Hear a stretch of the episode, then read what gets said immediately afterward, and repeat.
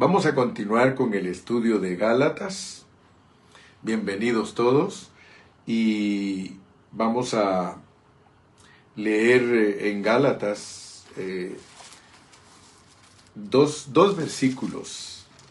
Eh, recuérdense que ahorita ya estamos como tocando todos los puntos importantes de Gálatas para que queden bien galacenciados en nosotros, bien impregnados en nosotros, que estemos bautizados en Gálatas. Gracias a Dios. Eh, voy a leer estos dos versículos y luego voy a dar una introducción antes de desarrollar dos puntos. Vamos a leer en Gálatas capítulo 3 y vamos a leer eh, el versículo 2 y el 5. Y la palabra de Dios dice, en el nombre del Padre, del Hijo y del Espíritu Santo, dice, esto solo quiero saber de vosotros. ¿Recibisteis el Espíritu por las obras de la ley o por el oír con fe? Aquel pues que os suministra el Espíritu y hace maravillas entre vosotros, ¿lo hace por las obras de la ley o por el oír con fe. Padre Celestial, en esta mañana queremos darte gracias por tu amor, por tu misericordia. Gracias porque nos das la bendición una vez más de estudiar tu palabra. Te pedimos, Señor, que por favor nos ayudes para que podamos disertar esta palabra con sabiduría y que nuestro espíritu sea ejercitado, porque allí en nuestro espíritu está tu vida divina en nosotros. Ayúdanos para que podamos eh, ejercitar nuestro espíritu y te rogamos que nos abras nuestros ojos para poder ver la revelación divina. Señor, gracias por todos los hermanos que se conectan diariamente para estudiar tu palabra con este tu siervo. Te pido una bendición especial para ellos. Y continuamos, Señor, también intercediendo por todos los hermanos que están contaminados con el virus, para que tú tengas misericordia de ellos y los levantes para gloria de tu bendito nombre. Señor, muchas gracias porque vamos a hablar de tu palabra y tu palabra es un alimento que nos nutre. Señor, nos abrimos a tu palabra, inclinamos nuestro oído a tu palabra, Señor, para que desde nuestro espíritu hasta nuestras almas alcance la bendición, Señor, que estamos necesitando. En tu nombre precioso, Señor. Amén. Hoy vamos a hablar entonces, amados hermanos, de que nosotros somos nacidos del Espíritu para ser suministrados por Él. Escuche bien el título de la lección. Nacidos del Espíritu para ser suministrados por el Espíritu. De acuerdo a la palabra del Señor, aquí en Gálatas 3, 5, eh, nosotros debemos de ver que Dios, después de darnos vida, Él continúa suministrándonos con su Santo Espíritu. Y por eso el apóstol le pregunta a los Gálatas, aquel pues que os suministra el Espíritu y hace maravillas entre vosotros ¿Lo hace por las obras de la ley o por el oír con fe? Y nosotros ya sabemos que Dios suministra su espíritu a nosotros por medio de nuestro oír con fe. Ahora, preguntémonos algo, porque nosotros tenemos que hacernos preguntas para entender eh, nuestra posición ante Dios, ¿verdad? Le pregunto a usted, mi estimado hermano oyente, ¿alguna vez usted ha considerado este versículo, pero a la luz de su experiencia?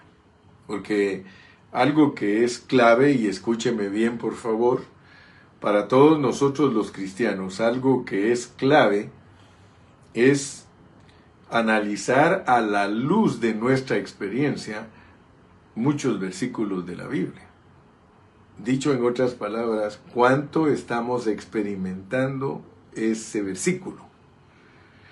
Por eso le digo yo que, o le pregunto, ¿alguna vez se ha considerado usted a la luz de su experiencia en este versículo? ¿Está usted recibiendo el suministro del Espíritu? Porque usted debe de saber que usted recibió la vida de Cristo por creer en Cristo. Pero aquí en la Biblia dice que después que usted creyó en Cristo y recibió la vida de Cristo, usted tiene que continuar siendo suministrado por el Espíritu del Señor. Ahora, fíjese que la Biblia registra que Dios quiere suministrar su Espíritu abundantemente, porque Dios no vino a nosotros para que nosotros solo lo tengamos allí y que no lo experimentemos. Entonces de eso queremos hablar en esta mañana, ¿verdad? Los cristianos, usted sabe que hablan mucho del Espíritu. muchos cristianos hablan de cómo recibir el Espíritu. Ahora yo me pregunto en esta mañana, ¿habrá en la Biblia algo más importante que el Espíritu? Yo creo que no. No hay nada más importante para los cristianos que Dios como el Espíritu porque fue Dios como el Espíritu el que entró en nosotros. Ahora, lamentablemente, cuando los cristianos hablan del Espíritu, hay muchas controversias, ¿verdad? Eh, tristemente a muchos cristianos lo que les interesa es la doctrina del Espíritu Santo, pero ellos no toman el tiempo para poder eh, discernir que el Espíritu no es para estudiarlo y conocer doctrina de Él, sino que es para experimentarlo. Cuando tú estudias la Biblia y te dedicas a investigar, te dedicas a escudriñar lo que es el Espíritu, si tú estás escudriñando correctamente la Biblia, tú vas a descubrir que cuando la Biblia habla del Espíritu está hablando del Dios triuno procesado. Nosotros usamos esos términos porque esos términos nos han ayudado a entender la Biblia en una forma más clara, en una forma más correcta. ¿Verdad? A veces la gente tiene prejuicios eh, a ciertas expresiones y creen que esas expresiones son malas, pero no cuando nosotros hablamos del Padre, el Hijo y el Espíritu, nosotros tenemos que entender que la semilla de esas expresiones está en el Antiguo Testamento. Eh, por ejemplo, eh, cuando Dios le habló a Moisés, Él le dijo que Él era el Dios de sus padres, el Dios de Abraham, el Dios de Isaac el Dios de Jacob. Entonces Dios mismo por medio de las expresiones antiguo testamentarias. Él nos ayuda a entender que, que Dios es un Dios que se procesa. El hecho de que Él diga que Él es el Dios de Abraham, el Dios de Isaac y el Dios de Jacob, es porque en la Biblia Abraham representa al Padre, Isaac representa al Hijo y Jacob representa al Espíritu. De hecho, todos nosotros sabemos que en la persona de Abraham Dios nos habla de la fe, en la persona de Isaac Dios nos habla de la herencia y en la persona de Jacob nos habla de la transformación. Eh, son cosas que corresponden estrictamente a el Dios triuno, el Dios que se revela en el Nuevo Testamento. Al final de Mateo, eh, el mismo Señor dijo, por tanto, id y haced discípulos a las naciones, bautizándoles en el nombre del Padre y del Hijo y del Espíritu. Muy bien, entonces eh, nosotros queremos hablar hoy que ese Dios que entró en nosotros como el Espíritu, no entró para estarse quieto, porque la vida no es para estar quieta. Se pueden imaginar ustedes que nazca un bebé y que después de que ese bebé nazca eh, ya no respire, ya no eh, reciba el suministro de esa vida con la cual vino a este mundo. Pues yo quiero que ustedes vean que Dios quiere que nosotros entendamos lo que significa que Él entre en nosotros como vida para desarrollarse. La vida es algo que se desarrolla, ¿verdad? Nadie puede decir voy a tratar de dejar de respirar. Pues yo creo que si alguien trata de, eh, de dejar de respirar, pues se va a morir. Entonces, entendamos pues cómo funciona la vida. Eh, Dios nos ha hecho nacer de nuevo, pero después que nosotros nacemos de nuevo, nosotros debemos de aplicar ese nacimiento a nuestro andar cotidiano. ¿Qué significa haber nacido del Espíritu? Vamos a empezar por ahí. ¿Qué significa haber nacido del Espíritu? Si nosotros leemos en Juan capítulo 3, vayamos a Juan capítulo 3 y, leamos los versículos 6 y 7. Juan 3, versículo 6 y versículo 7.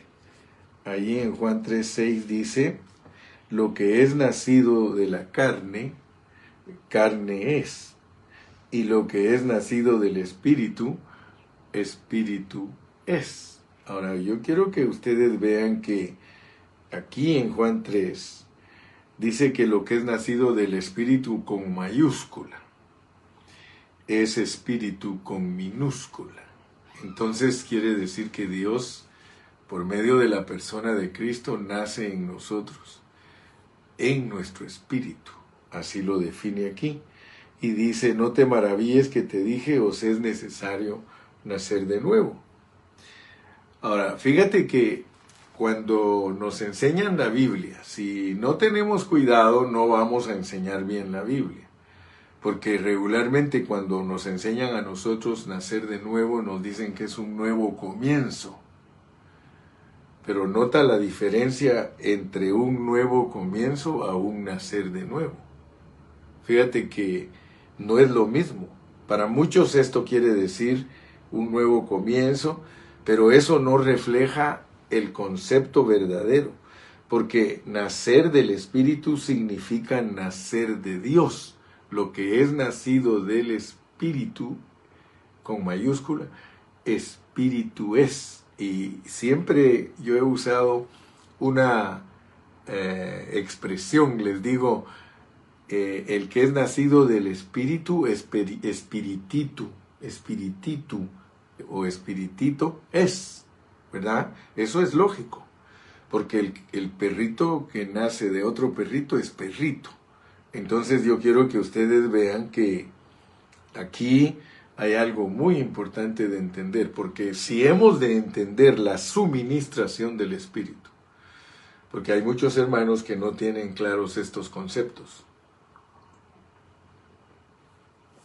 se han dedicado a enseñar del Espíritu, pero en una manera que no es correcta. Primero nosotros fuimos criados. Nosotros como criaturas, nosotros somos pecadores. Eso es bien importante entenderlo. Primero nosotros fuimos criados y somos en nuestra creación nosotros tenemos pecado porque nuestro padre Adán pecó, por lo tanto nosotros venimos a ser pecadores. A pesar de eso, a pesar, y esto es mi punto, por favor, a pesar de que nosotros por la caída de Adán somos pecadores, la Biblia registra que nosotros nacimos de nuevo. Ahora, ¿cómo es eso? ¿Verdad? ¿Cómo es, cómo es que un pecador arrepentido, un pecador que cree en Cristo, Dios lo hace nacer de nuevo. Eh, nacer de nuevo quiere decir ser regenerados. Significa que volvimos a nacer. Nacer de nuevo es volver a nacer. Por eso Nicodemo tenía problemas de entender eso, porque dijo, ¿cómo voy a nacer otra vez? Me tengo que meter en el vientre de mi madre y volver a salir, porque él sí entendía lo que estaban diciendo, nacer de nuevo. Ahora, nosotros, escuchen bien, nacimos de Dios. Primero nacimos de Adán. Como criaturas nacimos de Adán y en Adán somos personas caídas. Pero Dios dice que nosotros por medio de la regeneración nosotros nacemos de Él. O sea que para explicar correctamente que lo que es nacido del Espíritu es Espíritu, tú tienes que saber entonces que la vida de Dios fue añadida a ti. Regeneración significa que ahora, y es correcto decirlo, mira pues, en tu ser tú tienes el hombre caído, tú tienes la carne, la carne. Ahora, ya hemos explicado eso, pero tengo que tomar el tiempo para explicar siempre por aquello de que hay hermanos o amigos que por primera vez entran a nuestro programa. Entonces yo quiero que ustedes vean que regeneración significa recibir otra vida. Entonces la realidad es que nosotros tenemos dos vidas. Tenemos una vida carnal que se llama Gilberto y tengo una vida espiritual que se llama Jesús. Se llama Jesús. Jesucristo. ¿Ok? Ahora, de acuerdo a la pureza de la palabra, un mortal lleva vida increada. Por favor, escucha bien lo que estoy hablando para que entendamos la lección de hoy. Porque nosotros somos personas caídas, personas mortales, que cargamos en nosotros vida eterna, o sea, la vida de Dios. O sea que es la vida de Dios la que hace que nosotros seamos regenerados. Ser regenerado es que una vida le fue agregada a la que tiene. Por favor, escuchen bien, porque hay una realidad que se mueve en medio de nosotros, pero que nosotros a veces no la hemos discernido. Y quiero que sepan que la gente busca milagros. Miren, los cristianos buscan milagros, buscan sanidad, buscan que les echen fuera demonios.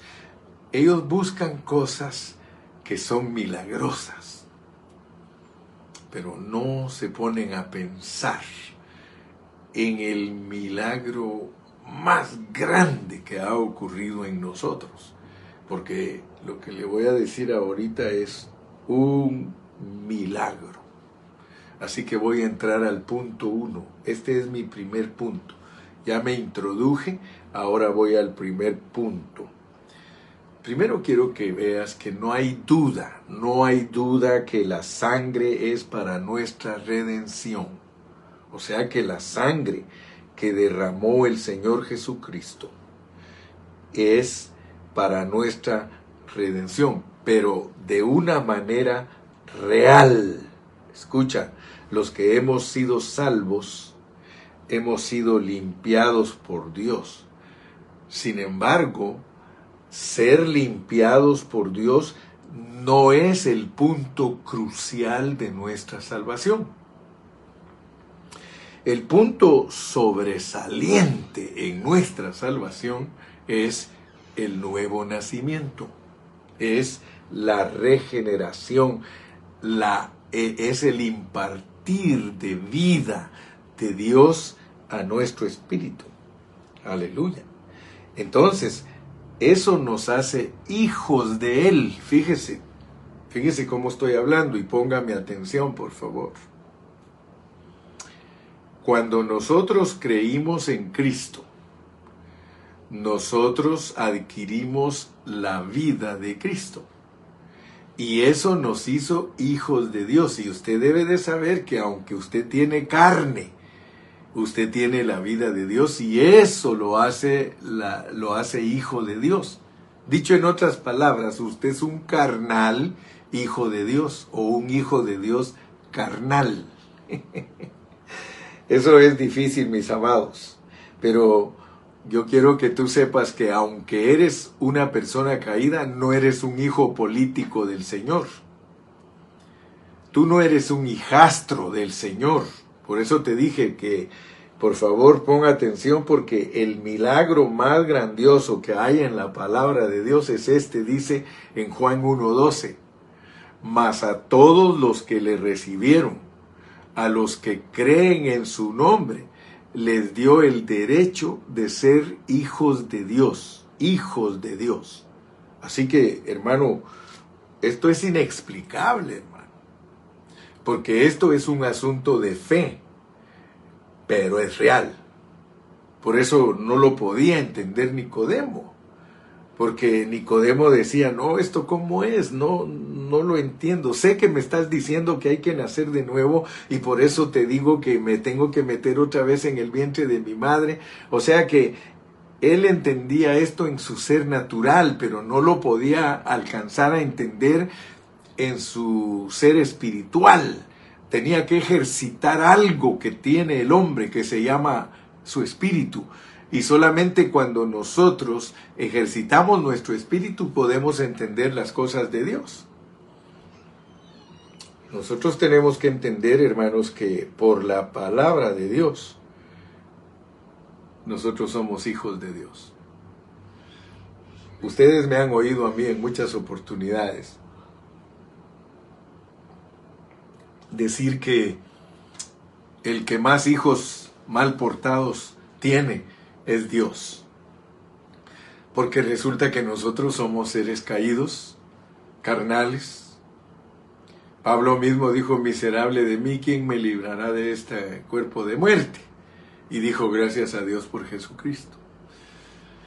Me recuerdo de un maestro que tuve cuando estaba joven que decía, tú tienes que entender que nosotros somos un muerto llevando a un vivo.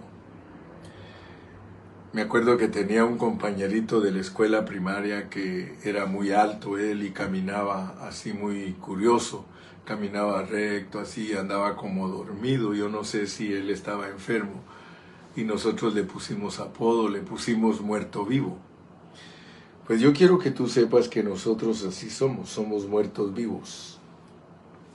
Pero Dios ya vivificó una parte en nosotros. Por eso te digo, analiza bien las palabras de Pablo. Él dice, con Cristo estoy juntamente crucificado y ya no vivo yo, más vive Cristo en mí y lo que ahora vivo en la carne. La carne es un término negativo. Cuando nosotros hablamos de que Cristo se encarnó, nosotros estamos hablando de algo negativo. Cuando Cristo se hizo hombre, Él se rebajó porque la carne es un término negativo y Él no se encarnó cuando el hombre no había caído, Él se encarnó cuando el hombre ya había caído, por eso Él, aunque Él nunca eh, hizo pecado, Él se hizo pecado por nosotros, porque Él se hace pecado al venir a morar en nosotros. Por eso en la cruz Él dijo, consumado es, y Dios mío, Dios mío, ¿por qué me has desamparado? Porque Él experimentó lo que es ser caído. Entonces al experimentar la caída nuestra, Él vive dentro de nosotros, pero Él es vida. Él es vida, pero adquiere algo que nosotros llevamos. Por eso dice, y lo que ahora vivo en la carne, lo vivo en la fe del Hijo de Dios. Muchos tienen enseñanza equivocada y por eso es que viven frustrados todo el tiempo. Hermano, no hay que vivir frustrados, porque Dios está haciendo un trabajo en nosotros. Precisamente el trabajo de Dios es ir eliminando poco a poco, poco a poco, poco a poco, poco a poco, poco a poco tu carne. Haced morir en vosotros lo terrenal por el Espíritu. O sea que el encargado de hacerte perfecto a ti es el Espíritu Santo el encargado de que tú logres lo que Dios se ha propuesto es Dios. Entonces, Él toma toda una vida para poder perfeccionarnos. Ya he mencionado esto, pero viene al caso repetirlo para que tú lo entiendas. Dios no puede cambiar a una persona de la noche a la mañana. Dios no puede transformar a una persona de la noche a la mañana en la Biblia está registrado que todos los personajes que pertenecieron a Dios les tomó toda su vida para poder exhibir la vida campeona. Así que tú eres igual, yo soy igual. Les dije, ¿se recuerdan que les dije que nuestra lucha es llegar a 99? Fíjate que es después de tantos años de estudiar la Biblia que yo he descubierto que nosotros podemos llegar a 99 y antes de morirnos el Señor nos pone el 100 y luego Ishkamik. Pero tú puedes pasar al otro lado perfecto en Cristo Jesús. Pero eso es en resurrección.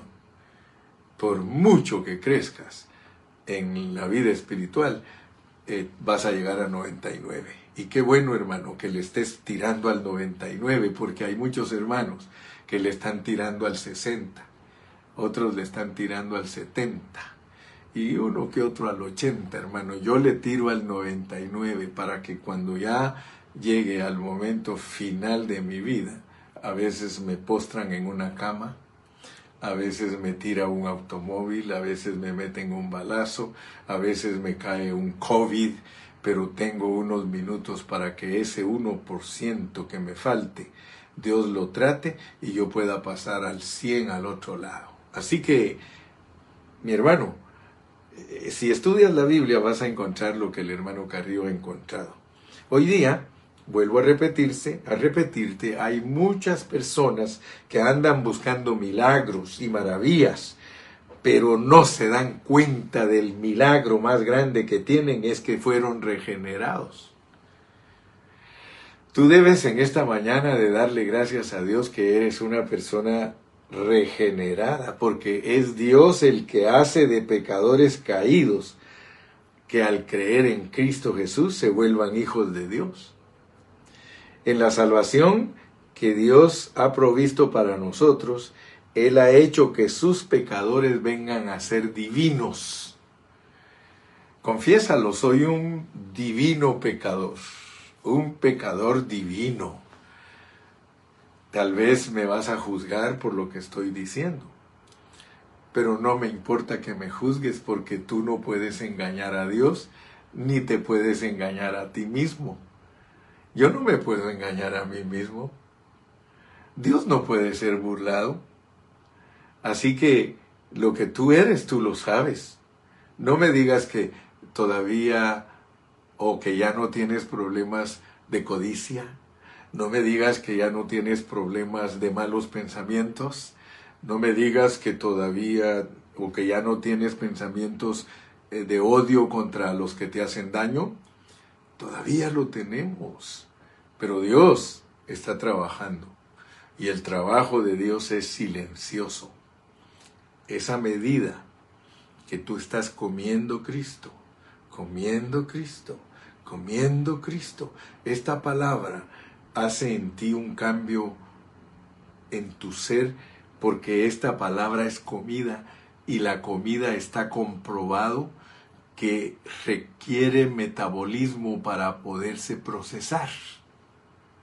Tú tienes un metabolismo en tu cuerpo, él tiene una manera de trabajar la comida que tú le echas al cuerpo y ese metabolismo se encarga de distribuir la vitamina de cada comida en las partes que tú la necesitas. En donde necesitas calcio, el calcio se va.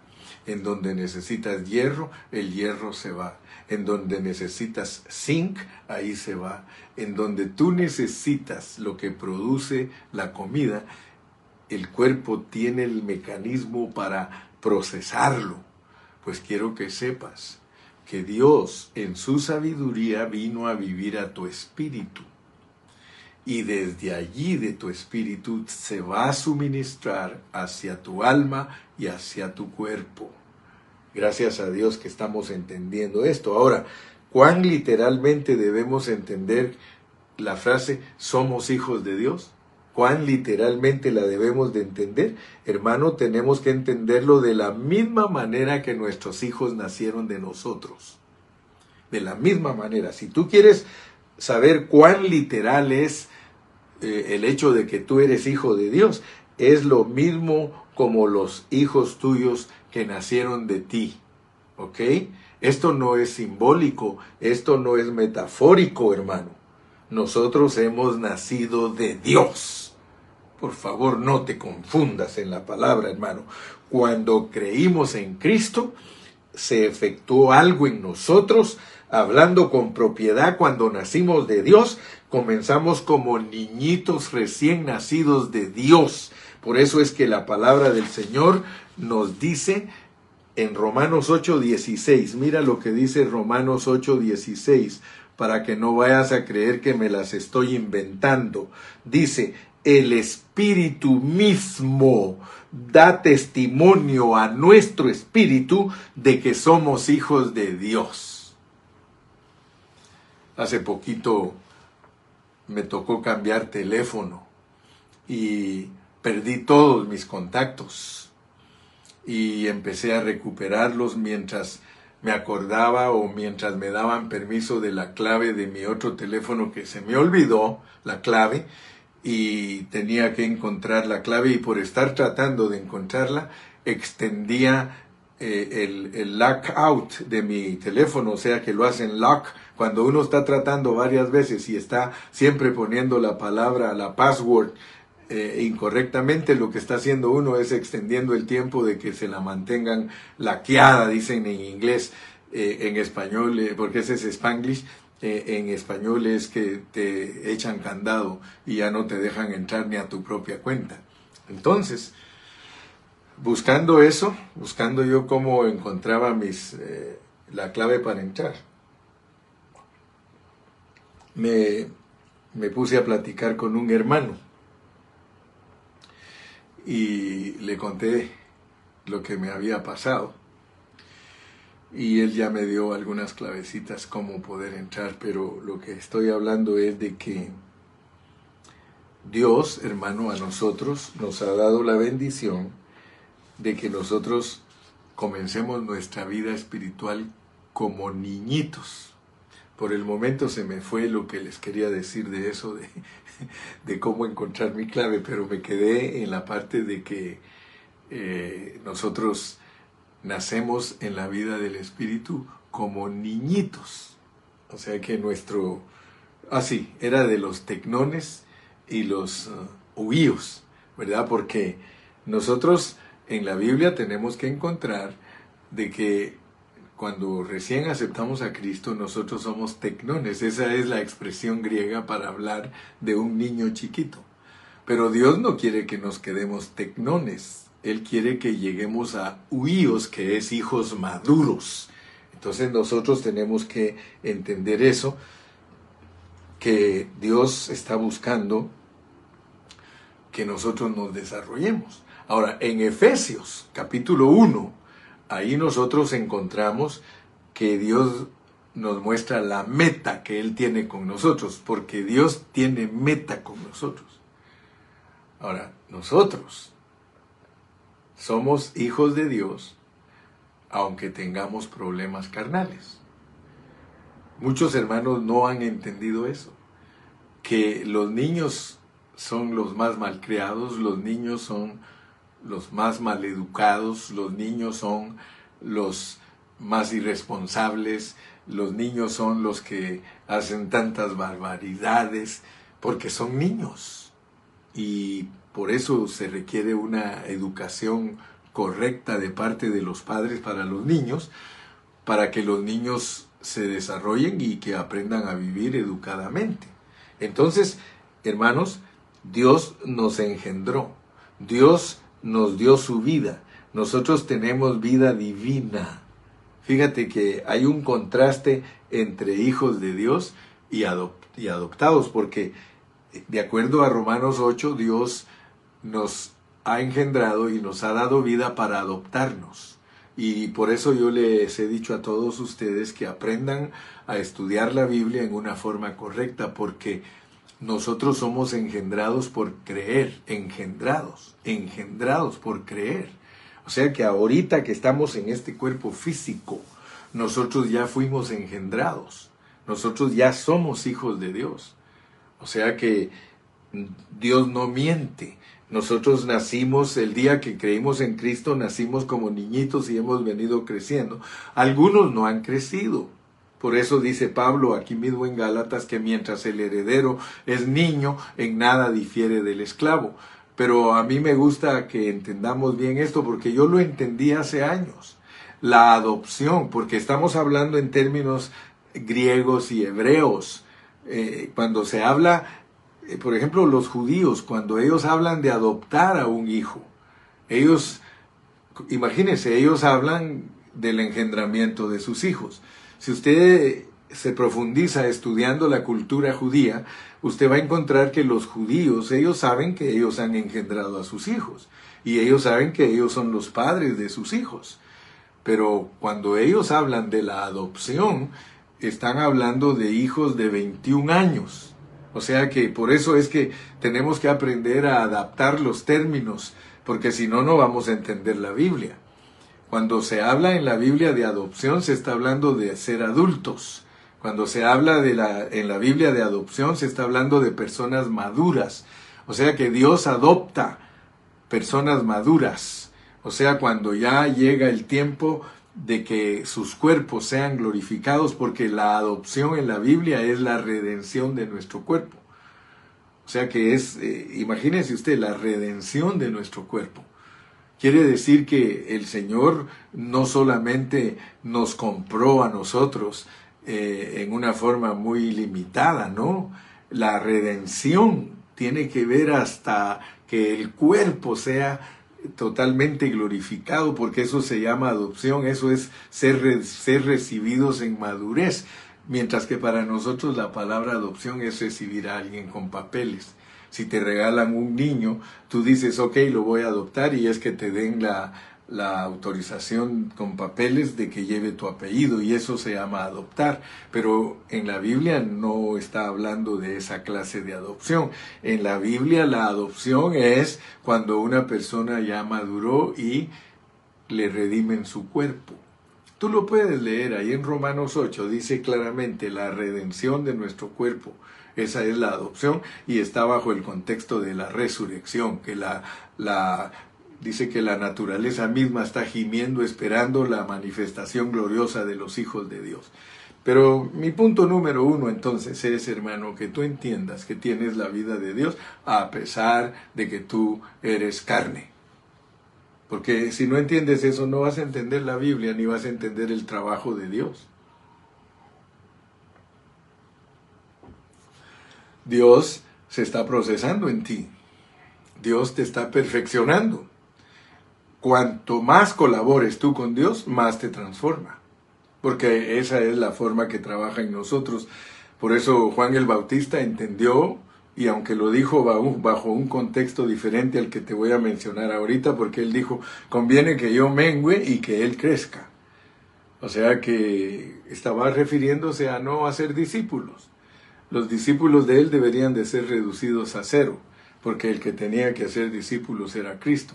Pero es aplicable en, en una forma general a que en nosotros debe de menguar todo lo que es nuestra carne y que debe de crecer lo que es Cristo, porque así está en la palabra de Dios. Entonces, no se te olvide pues que el primer punto es que Dios te ha hecho hijo por creer y te va a adoptar cuando madures. La adopción es ser recibido en madurez. Entonces con eso entro al segundo punto, porque siempre voy recalcando, el primer punto es entender que nosotros tenemos la vida de Dios aunque nosotros somos carnales. Pablo lo miraba así, no el hermano Carrillo. Esta enseñanza es de Pablo.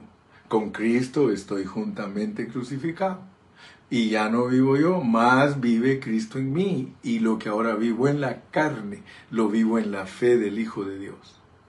Nosotros tenemos que vivir por fe. El justo por la fe vivirá.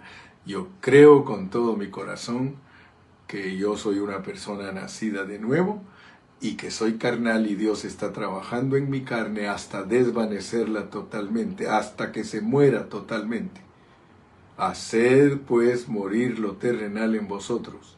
Haced morir las obras de la carne por el Espíritu. Las obras de nosotros de la carne tienen que estar crucificadas. Y ahí se van a ir muriendo y se van a ir muriendo porque es aplicarle la cruz diariamente a mi ser caído. Mi ser caído solo sirve para ser crucificado. El que quiere venir en pos de mí, niéguese a sí mismo, tome su cruz cada día y síganme. Ok. Entonces el segundo punto, entendámoslo bien, es recalcar en lo mismo. Gálatas Gálatas capítulo 3 y versículo 2. Esto solo quiero saber de vosotros. ¿Recibisteis la vida, el Espíritu, por las obras de la ley o por el oír con, con fe? ¿Cómo fue que lo recibimos? Oír con fe. ¿Y cómo nos va a suministrar? Versículo 5. Aquel, pues, que os suministra el Espíritu y hace maravillas entre vosotros, ¿lo hace por las obras de la ley o por el oír con fe? Quiero que notes cuán importante es el oír con fe. Porque el oír con fe te hizo nacer de nuevo, pero el oír con fe te hace recibir el suministro. Y por eso les dije que hay muchos hermanos que hablan del Espíritu, pero no saben ni lo que están hablando. Hablar del Espíritu es que tú entiendas que por fe te llegó la vida y que por fe te van a quitar lo carnal. Si no tienes fe para que te quiten lo carnal, hermano, no te lo van a quitar porque para que te quiten lo carnal te tienen que seguir suministrando el Espíritu. Y el Espíritu necesita fe para procesarse. Si no tienes fe, no te procesan, hermano. Yo quiero que tú entiendas este punto porque esto está bien ilustrado por medio de la vida humana. Nace un bebé y necesita respirar toda su vida y necesita, como dicen los hermanos de Centroamérica, la pacha. Necesita que le den leche a ese niño.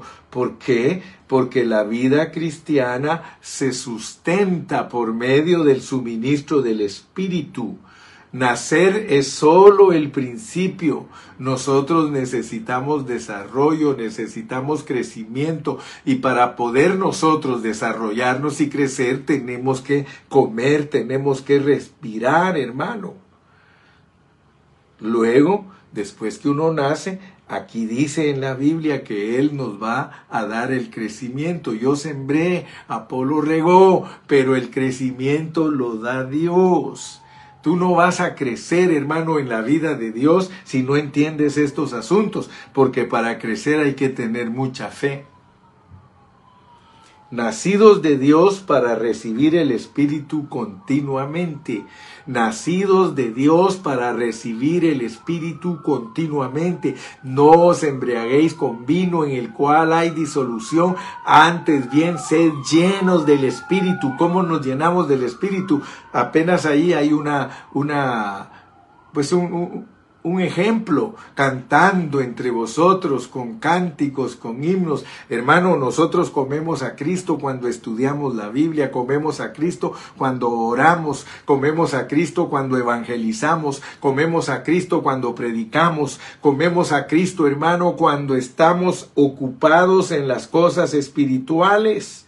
Hermano, muchos no han sido alumbrados, muchos hermanos no han recibido la luz de Dios, que ellos ya tienen la vida, pero que tienen necesidad de crecer. Y por eso, hermano, ellos no crecen, porque en vez de vivir en una vida espiritual, andando en el espíritu, ellos viven una vida natural. Y viviendo una vida natural, nosotros no podemos recibir nada ni disfrutar nada. Hermano, nosotros de la única manera que crecemos es cuando nos mantenemos constantemente en una comunión con el Señor. Esa es la vida eterna y esta es la vida eterna, que te conozcan a ti, aleluya, el único Dios verdadero y a Jesucristo, quien has enviado, hermano. Dice, nosotros, hermano, recibimos vida eterna. Dice que el que siembra para su carne, de su carne cosechará corrupción y muerte, pero el que, el que siembra para el Espíritu cosecha vida eterna, vida eterna, hermano. Dios hace todo, hermano, con propósito y debe de tener un resultado. ¿Cuál es la meta de Dios para nosotros en la suministración del Espíritu? Es para que podamos llegar a ser la expresión corporativa de Dios, hermano. A eso es lo que se refiere el apóstol Pablo en Efesios 3:17. Mire cómo dice Efesios 3:17 que Él quiere hacer su casa de nosotros para que habite Cristo por la fe, para que habite Cristo por la fe, para que habite Cristo por la fe en vuestros corazones, a fin de que arraigados y cimentados en amor, seáis plenamente capaces de comprender con todos los santos cuál sea la anchura, la longitud, la profundidad y la altura. ¿Te das cuenta, hermano? Que Dios necesita que ejercites tu fe para que tú seas el hogar de Él. Allí en Efesios 3:17 el apóstol está diciendo que de la única manera que nosotros nos podemos volver el hogar del Señor y un hogar es para sentirse confortable, un hogar es para sentirse cómodo. mira hermano, cuando las personas viven en una casa donde todo es pleito, todo es lío, todo es problema, ahí se sufre. Imagínate cuánto sufrimiento le ocasionas tú a Cristo viviendo en ti, que no eres una persona que vive en paz, que no eres una persona que anda en el Espíritu. Cuánto sufre el Señor. Él no ha podido hacer de ti el lugar de su reposo. Él no ha podido hacer de ti la casa donde Él se sienta cómodo. Me explico, ¿verdad? Yo creo que estás entendiendo, mi hermano. La obra central de Dios en nosotros es de que Cristo se forje en nuestro ser. Eso es lo que Dios quiere lograr. Que Cristo sea formado totalmente en nosotros. Ese, hermano, es el propósito eterno de Dios. Dios quiere obtener su expresión corporativo, corporativa que es la iglesia. Amén. Ya para terminar, pues, porque con este, con esos dos puntos, que eh, son los que yo quería que tú te alimentaras en esta mañana.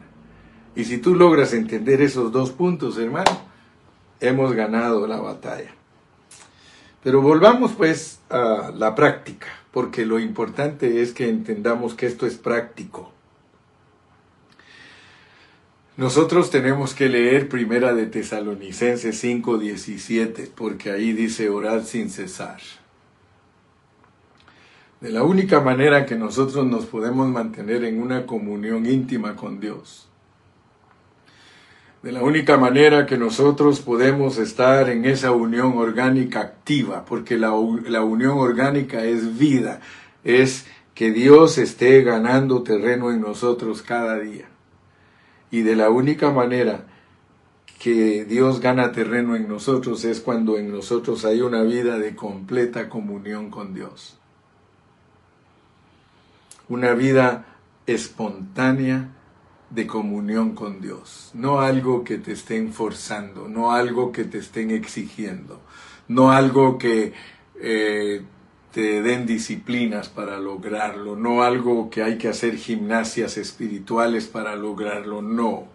Es algo que tú debes de estar consciente que eh, fluye espontáneamente de ti debido a que tienes la vida de Dios dentro de ti.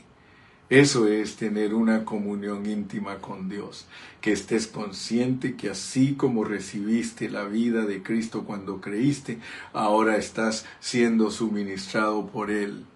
Dile, dile Señor, aquí estoy, suministrame, lléname, procésame, trabájame, aquí estoy mi Señor.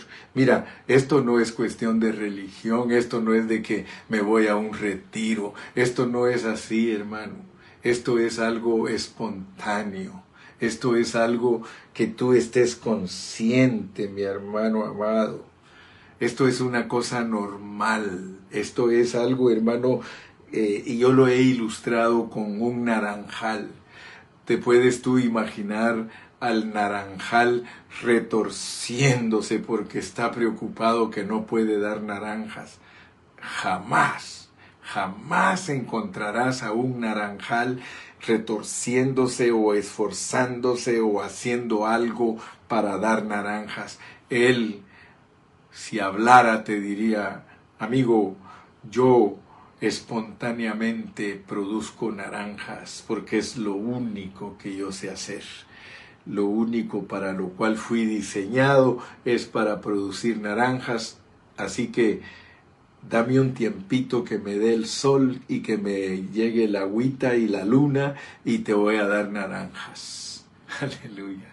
Tú tienes que decir lo mismo ante las potestades, ante el diablo, ante los demonios. Diles, diles, habla, habla y diles. Ustedes no saben lo que hay dentro de mí. Dentro de mí hay una semilla que se llama Jesucristo y Él va a dar su fruto. Solo espérenme que me dé el sol un poquito y que me llegue la agüita. Y en cuanto lleguen los rayos del sol y llegue la agüita, ustedes se darán cuenta que lo único que yo sé hacer es dar fruto del Espíritu, porque Cristo en mí es el Espíritu. Aleluya. Hermano amado, yo sé que me estás comprendiendo el mensaje. Déjate penetrar por los rayos del sol, déjate penetrar por el agüita que Dios te da, que es la palabra, déjate y vas a ver que el fruto que da esa semilla es precioso, aleluya, es el mismo Dios triuno el que va a salir de Esa es la meta de Dios.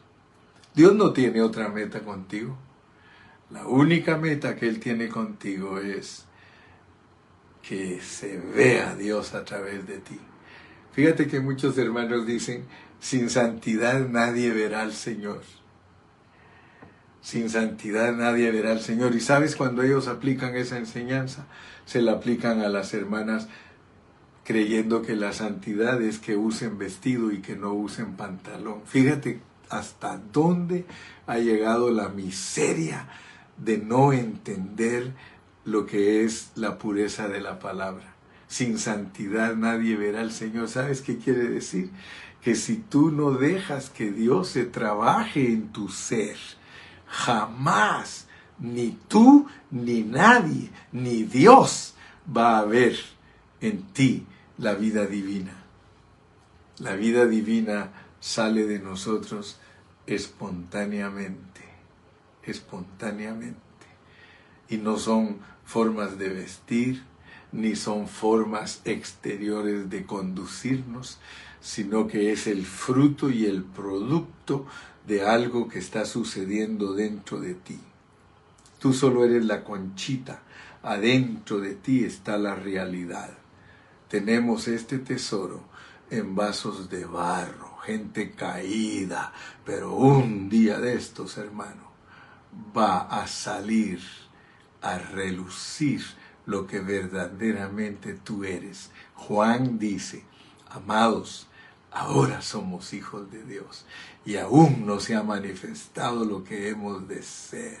Pero cuando Él se manifieste, seremos semejantes a Él. Dale gracias a Dios que Dios desde que estudiamos Efesios nos reveló que el material que Él usa es un material malo, pero Él no tiene problema. Él dice, aunque ustedes son de barro, yo los voy a volver de oro, yo los voy a volver preciosos, porque yo tengo una vida que transforma, tengo una vida que de hierba y de vegetal te puede volver un edificio de piedras preciosas.